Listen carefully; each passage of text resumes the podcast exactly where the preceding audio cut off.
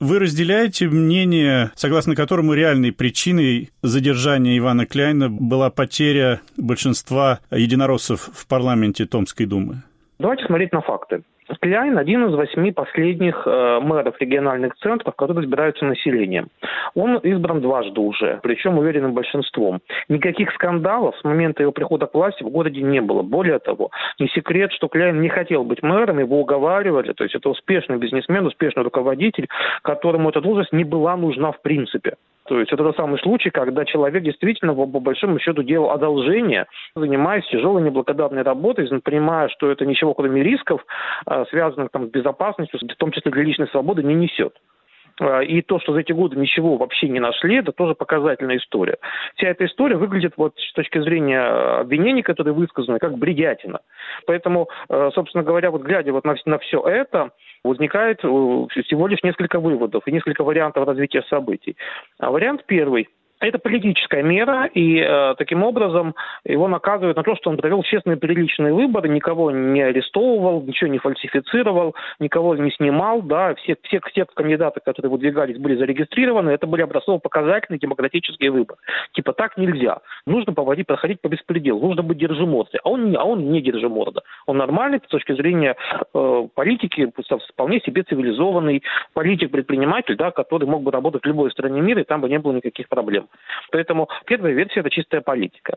А версия вторая заключается в том, что просто есть силовики, которым надо делать карьеру, и неважно за счет чего. То есть им важно себе, значит, завоевывать звания, им нужно себе, значит, в личное дело подшивать, значит, очередные там дела, и им плевать, что они там уничтожают э, город, э, регион, что они уничтожают репутацию власти в результате в, в регионе, потому что я сильно сомневаюсь, что кто-то всерьез будет поддерживать подобную бредятину.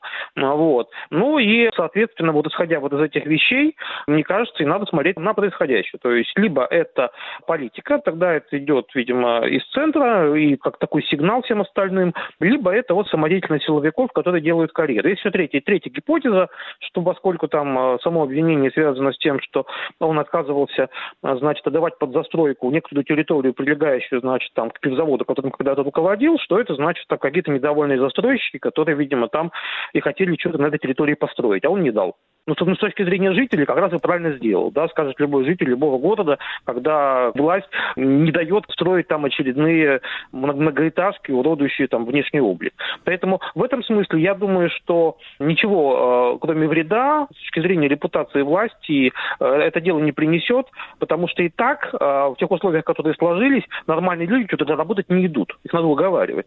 Это лишний аргумент, что, что приличным людям там делать нечего. То есть в таких условиях туда могут соглашаться идти только карьеристы и проходимцы, больше никто. Почти формально спрошу, имеет ли отравление Алексея Навального в Томске какое-то отношение к этому, к задержанию, возбуждению уголовного дела? Никакого, никакого. Это благородие Будинавский и Ведятько.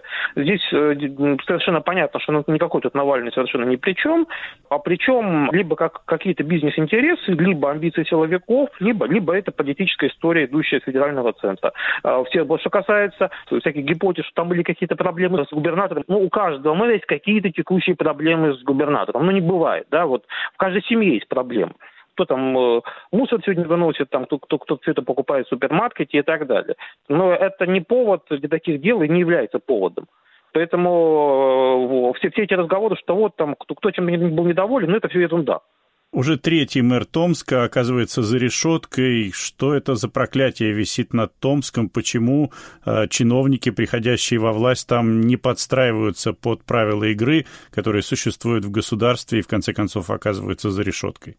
Сам Томск, город Франдетский, да, это город университетский, э, это, это, это город интеллигенции, который всегда голосовал очень протестно, начиная там с начала 90-х годов.